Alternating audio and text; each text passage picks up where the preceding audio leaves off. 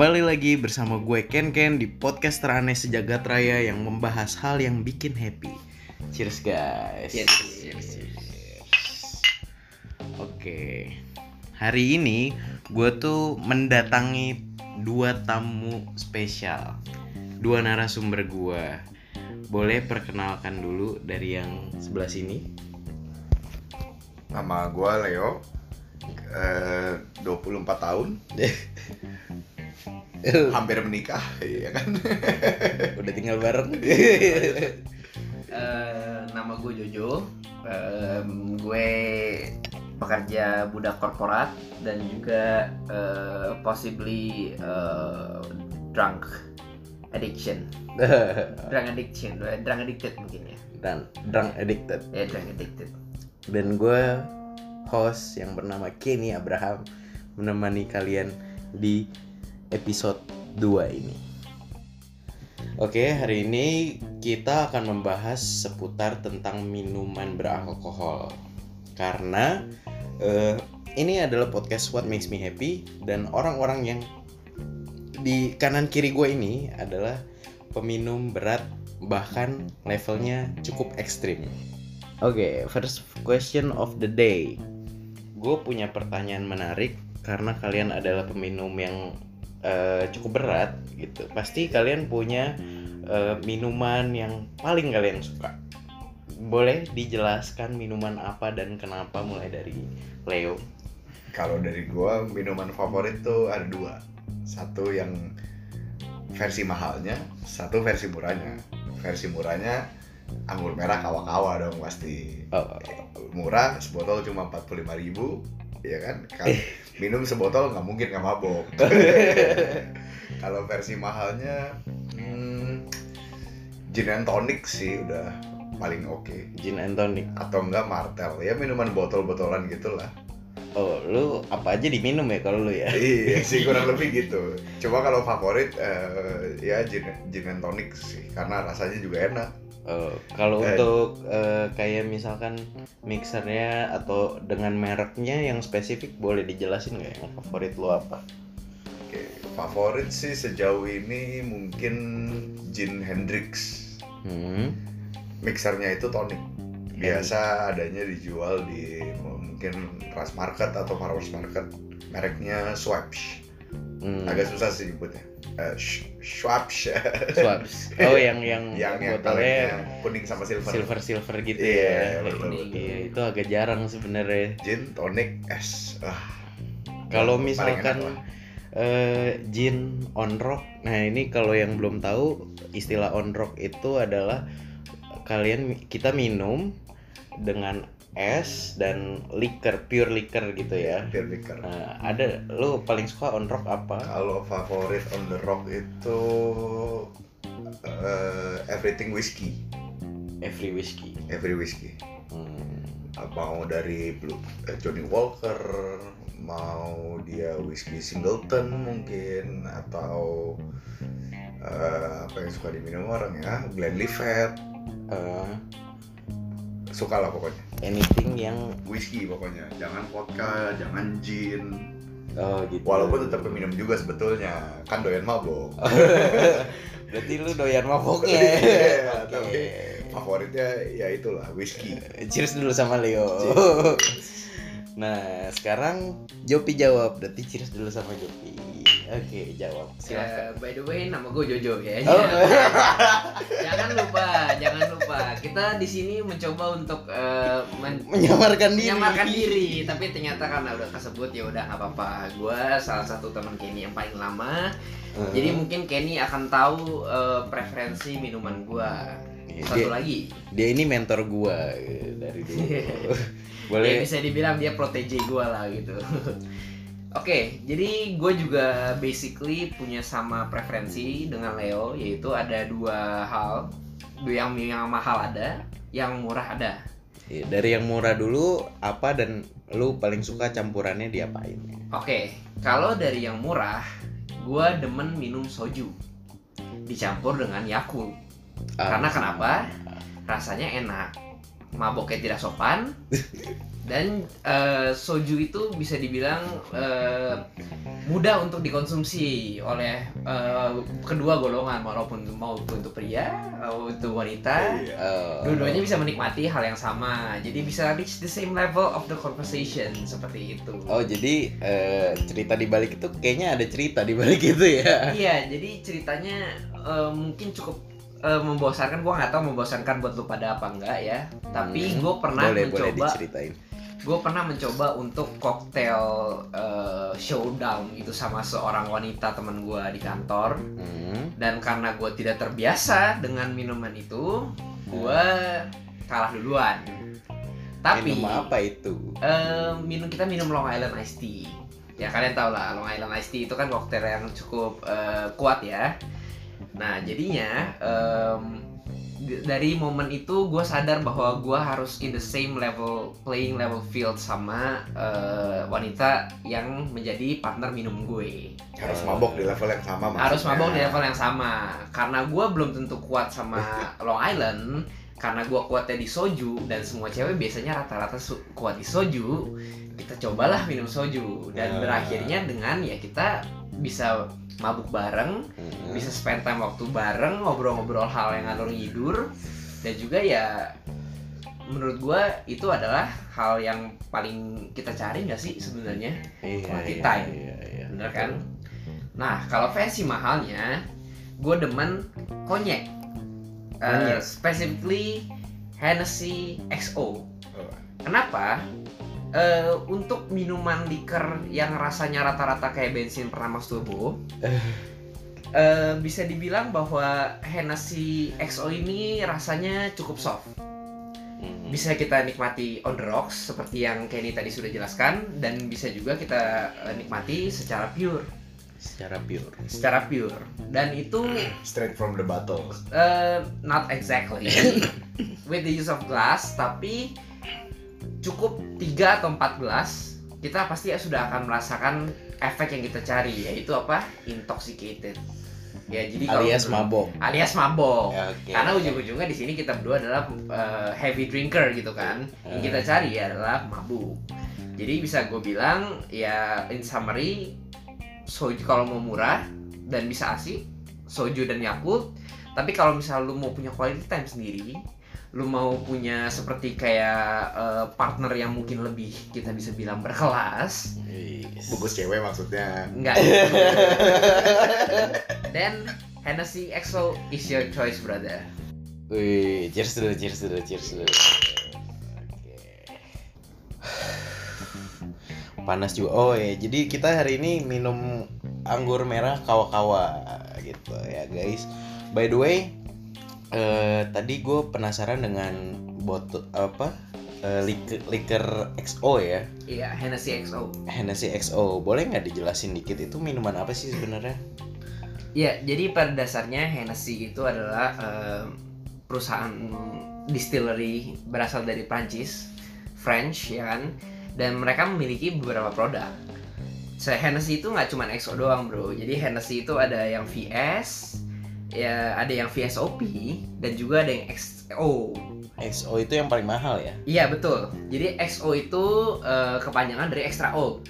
Ya Extra di mana kalau kita tahu kan eh, alkohol itu semakin lama dibiarkan di dijaga kualitasnya itu harganya pun akan semakin mahal dan dan rasanya pun semakin enak, Semakin bikin mabok. semakin bikin mabok. Hmm. Nah, kalau XO ini dia itu biasanya eh, sudah ditaruh di oak barrel ya kayak ditaruh di suatu barel gitu minimal selama enam tahun. Menjelaskan dong kenapa harganya fantastis, Bro. Iya, jadi itu harus dijaga selama enam tahun. Lu tuh harus ngeliatin barrelnya, Betul sekali. eh, harus quality control lah gitu. Betul, sampai enam tahun baru dijadikan sebuah produk seperti itu. Hmm, oke kalau gitu kita lanjut ke pertanyaan kedua. Tapi sebelum pertanyaan kedua kita Kita cheers cheers dulu. Pertanyaannya adalah seberapa sering Anda minum dalam periode satu minggu dimulai dari Jojo dulu deh. Oke, eh, rekor tergila gua ya mungkin bisa dibilang tergila ya.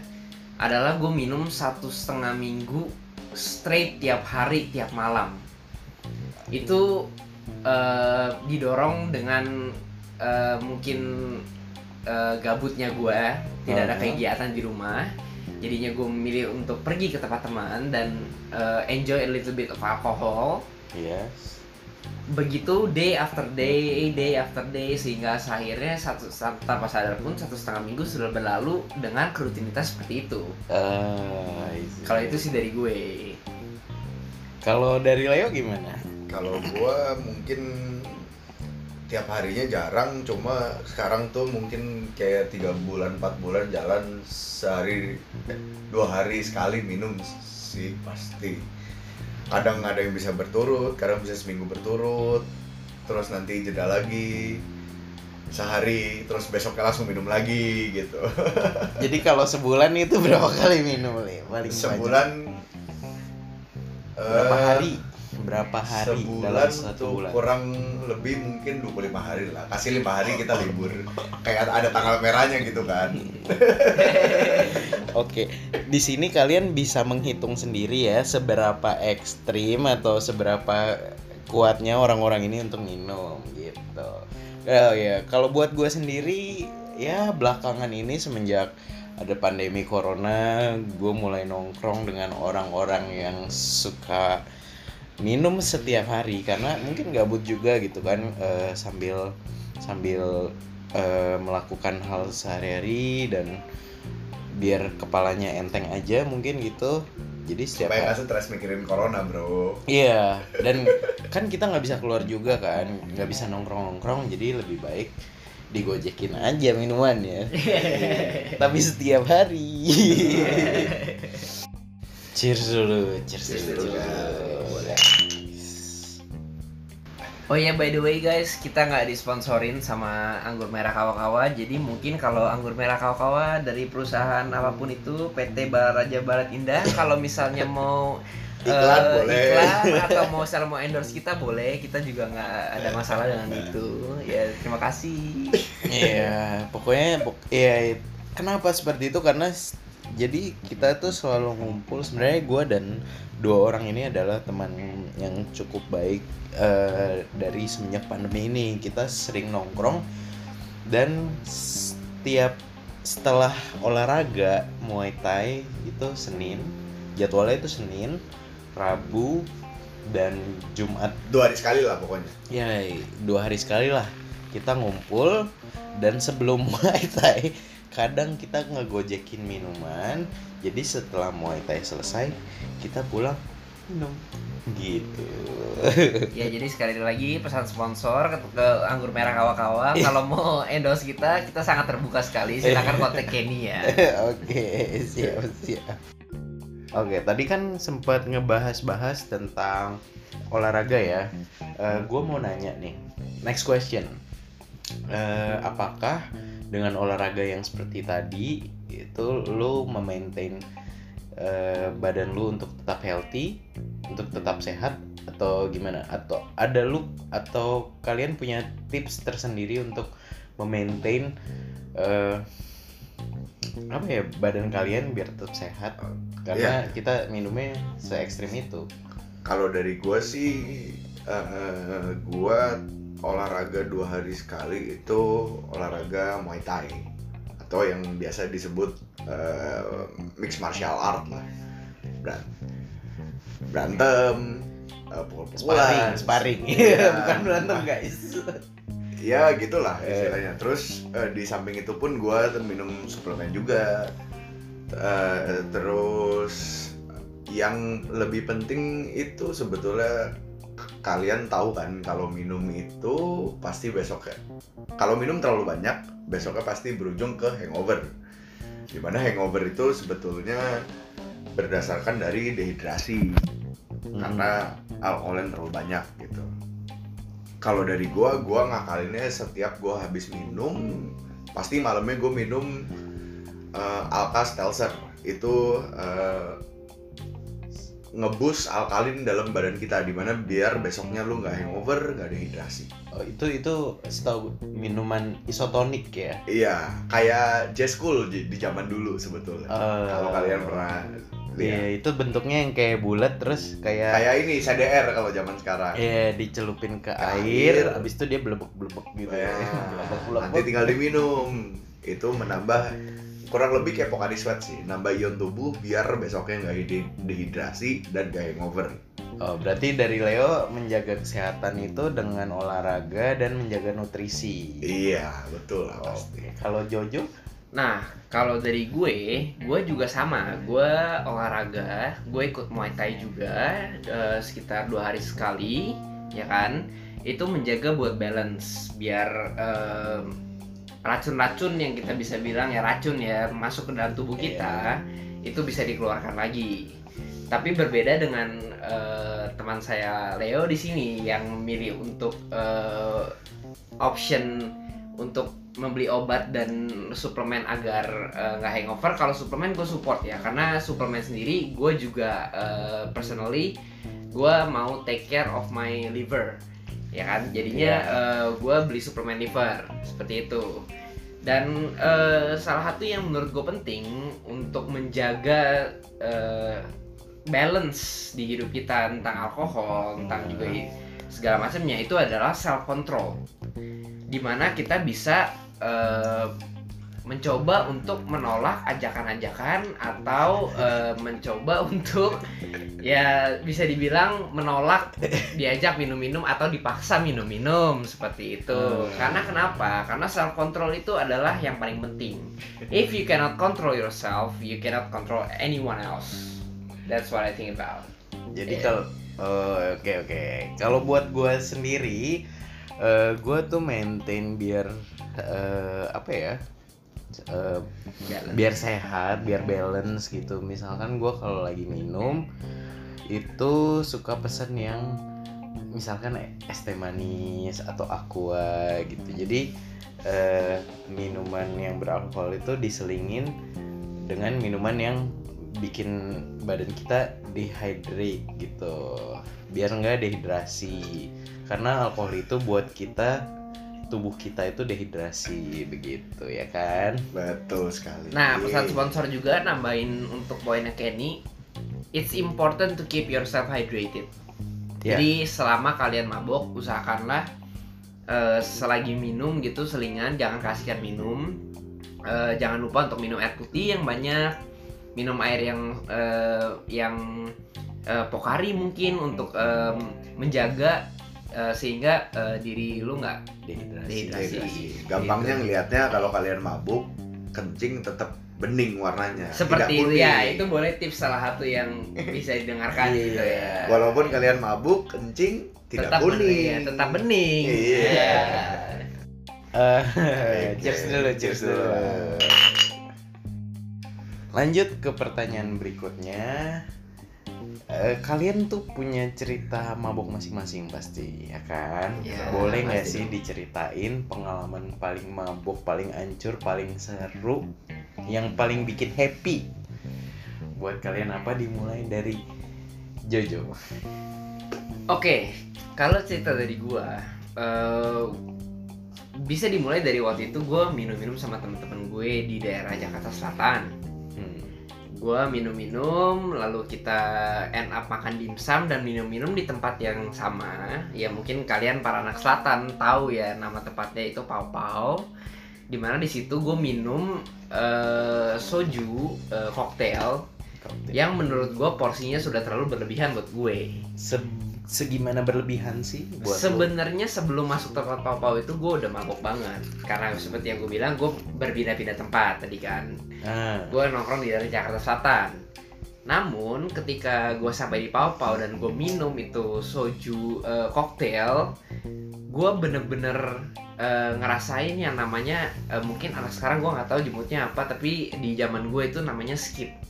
Skip. Skip. Skip. Skip. Di mana gue yang gue inget terakhir adalah gue nyalain kunci mobil gue say bye to teman-teman kita Ah. ya kan kayak hey guys goodbye guys ya see you next time segala macem Ah. gue nyalain gue starter mobil gue tiba-tiba gue yang gue inget adalah gue udah di ranjang wow udah mandi dan udah pakai pakaian tidur Hmm. di situ gue panik dan gue langsung keluar rumah gue cek mobil gue satu-satu apakah gue ada nabrak orang apa enggak karena gue bener-bener nggak inget sama sekali jalan pulang gue mau gue lewat mana. Perumahan gue FYI itu kalau di atas jam 10 malam itu banyak yang ditutup-tutupin gerbangnya jadi gue Eh. takut gue melakukan hal sesuatu yang hal yang mungkin merugikan orang lain seperti itu kan. Kan gue nggak mau gue mabok merugikan orang lain jadi gue mengecek mobil gue, gue ngecek eh, apakah gue nabrak sesuatu atau tidak, dan ternyata itu aman, aman aman. Ah. That's why sampai Puji sekarang, iya, that's why sampai sekarang gue tuh masih merasa eh, berkesan banget di hidup gue bahwa gue masih dikasih kesempatan untuk belajar bahwa orang punya limit seperti itu. Hmm. Mungkin Leo mau melanjutkan?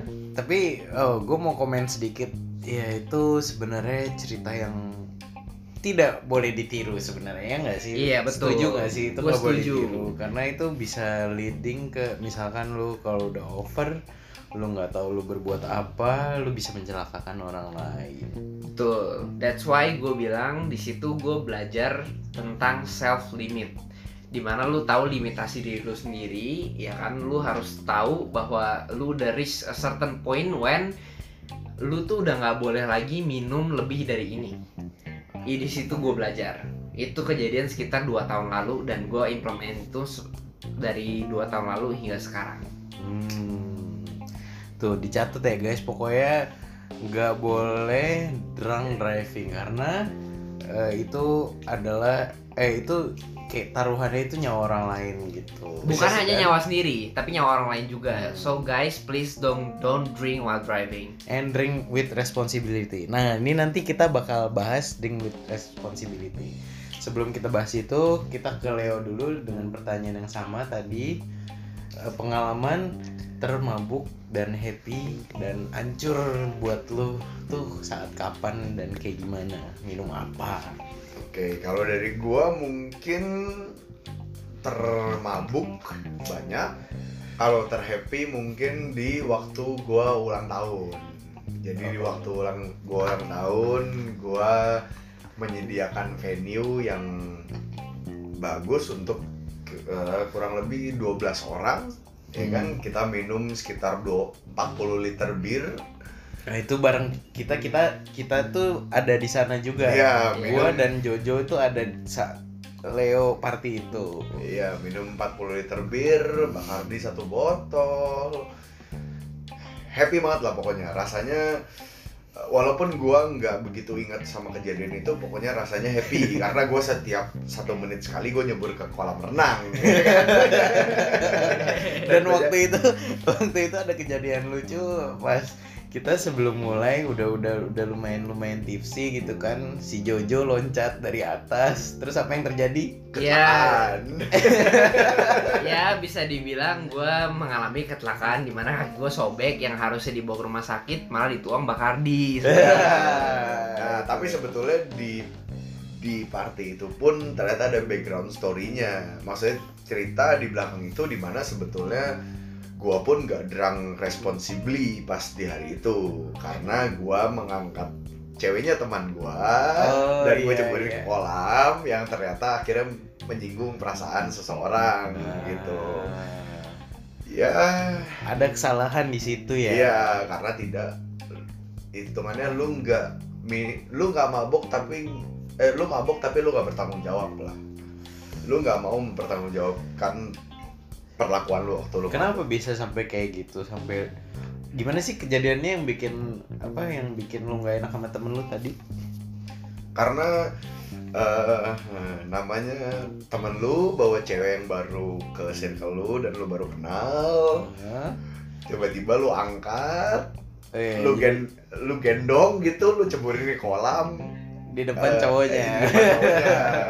karena kan itu jadinya eh, sebetulnya kurang appropriate sih Ah. tapi ya eh, tergantung point of view aja jadinya Iya iya iya. Dan kalau gua pengalaman paling menarik untuk gua saat mabuk itu pas gua ulang tahun juga. Waktu itu posisinya ada Jojo di situ dan gua minum eh, di sebuah kafe di Jakarta Selatan di Gandaria City. Dan itu pesan sangat ya cukup banyak lah eh, apa ya, Captain Morgan itu seperti liquor liquor rum liquor eh warnanya kuning gitu. Pokoknya bisa bikin mabuk dan ditambah dengan satu minuman lagi yaitu headshot. Itu minumannya satu pitcher gitu jadi satu jar eh, isi bisa dibagi rame-rame dan itu bisa membuat mabuk dengan pelan-pelan karena rasanya itu nggak nggak seperti alkohol yang keras gitu. Ya, jadi to summarize dari semua cerita yang sudah kita kumpulin ini antara gua, Jojo, Kenny, Leo, ya bottom line-nya sih adalah gue pengen menyampaikan bahwa eh, kita harus drink responsibly, responsibly. responsib drink with responsibility Yes, karena Minum dengan apa? tanggung jawab minum dengan tanggung jawab Kenapa? Karena yang punya self control itu adalah kita.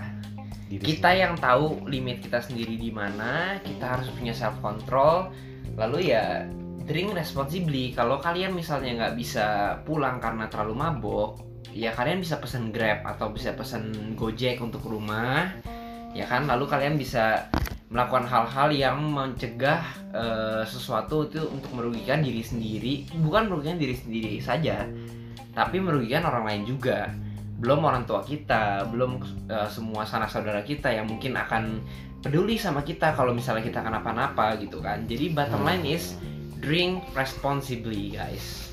Itu itu poin yang pengen gue sampaikan di sini. Oke, cheers dulu, cheers dulu, cheers dulu. Oke, pertanyaan selanjutnya adalah seberapa adiktif sih alkohol buat diri lu? Gue mau mulai dari eh, Leo. Kalau buat gua sih sebetulnya eh, jadi kalau dibilang adiktif eh, menurut gua 50% lah. Karena kalau misalkan adiktif yang dibilang seperti sakau, kalau kalian pernah mencoba narkoba Hmm, narkoba lain akan sakau di mana eh, bisa menggigil, terus eh, panas dingin, demam. Sementara kalau di posisi gua sebagai alkoholis alkoholism alkoholik. alkoholik ya, Eh. mungkin kan ah itu eh, lebih kayak eh, kalau gua siang-siang nggak mabok gua cuma kerja menjalani rutinitas hari-hari itu berasanya bosen Berasa bosen. berasa bosen Kalau Kal- sober. kalau tidak mabuk Oh, kalau oh. kalau sober Basically the same sih, iya tidak sober. basically the same. tidak eh sober atau tidak mabuk Hmm. itu gue berasanya lebih bosen lah daripada keadaan yang biasanya gitu sementara kalau gue mabuk gue bisa lebih ceria bisa lebih approach orang gue bisa lebih chatty mungkin Dan bisa lebih bisa ngobrol nggak sih kalau mabok gitu? iya kayak yang tadi gue bilang kan gue lebih chatty lebih bisa ngobrol Hmm. karena di sisi lain gue pun sebetulnya itu kan introvert Oh. ah jadi cuma bisa extrovert kalau memang alkohol Kalau untuk misalkan lu lagi ada tanggung jawab untuk bekerja gitu, apakah lu adiktif? Misalkan harus minum dulu nih sebelum kerja atau gimana? kalau di sekarang sih gue udah lebih bisa ngatur jadi seandainya gue butuh eh, pekerjaan yang let's say gue harus presentasi depan banyak orang karena gue grogi gue harus minum paling enggak dua atau tiga shot gitu Hmm. supaya gue nggak demam panggung kalau kalian tahu Oh, berarti lu se addiction itu. dibilang addiction mungkin iya tapi eh, kalau kalian pernah merasakan demam panggung kan alkohol itu akan sangat membantu sekali sih Jadi satu itu sam- dari point of view gua gitu satu sampai 10 berapa addiction lo dengan alkohol? 9 mungkin 9. Oh, Iya ya, cukup sih. tinggi ya, Tinggi. cukup tinggi. Kalau gitu kita tanya ke Jojo. Seberapa Oke. addiction lo dengan alkohol? Oke, gue mungkin sedikit sharing tentang addiction gue ke alkohol ya. Kenapa gue bisa start uh, to uh, get addicted to alcohol in the first place. Jadi gue tuh emang secara kerjaan sehari-hari emang hektik. Di mana gue harus melakukan hal ini, gue harus koordinasi meeting ini dengan ini dan segala macamnya. Kerjaan gue cukup mendemand gue untuk menggunakan brain power semaksimal mungkin di siang hari Hmm. sehingga gue mulai merasa bahwa kalau malam hari gue deserve reward gue butuh seperti eh, jalan kabur lah gue mau escape dari reality ini dengan cara gue minum tapi gue nggak sadar bahwa se- se- sejauh ini ujung-ujungnya itu akan berakhir ke addiction di mana gue emang butuh hampir tiap hari minum alkohol Hmm, jadi apakah eh, menurut lu alkohol itu bisa menghilangkan depres atau stres gitu? I'm not saying uh, itu bisa menghilangkan karena nggak ada fakta atau mungkin uh, kedok uh, fakta kedokteran di balik itu lah ya. Mungkin uh, fakta medis di balik itu.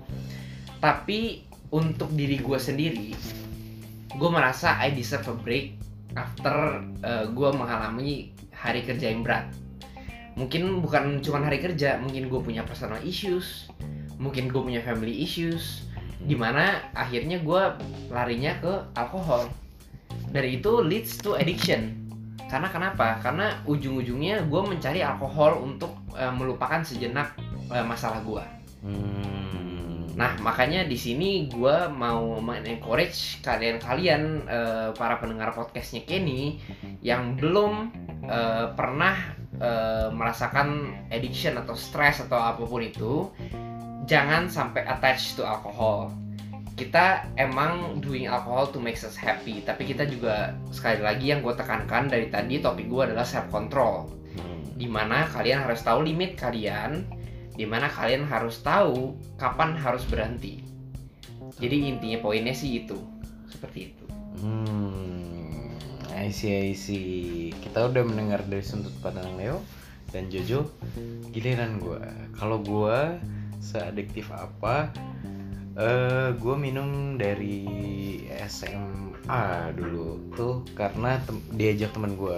Karena gue tuh emang ingin bersosialisasi dengan orang dan gue punya spare waktu itu setelah pulang sekolah. Dan setelah pulang sekolah ngerjain tugas dan malamnya baru bisa eh, mencari sesuatu yang menurut gua happy. Dan gue tuh sebenarnya suka ngobrol sama orang tetapi eh, dorongan atau eh, apa ya dorongan untuk gua bikin happy itu bukan bu- bukan buat bikin happy buat ngobrol sama orang gue butuh didorong dengan eh, alkohol gitu. Karena gue setuju dengan Leo tadi bahwa alkohol itu bisa membuat orang lebih chatty begitu cheers dulu cheers dulu cheers dulu jadi sebetulnya alkohol itu bikin kita lebih bisa bersosialisasi Hmm, tapi kita harus tahu self control kita sampai mana kita harus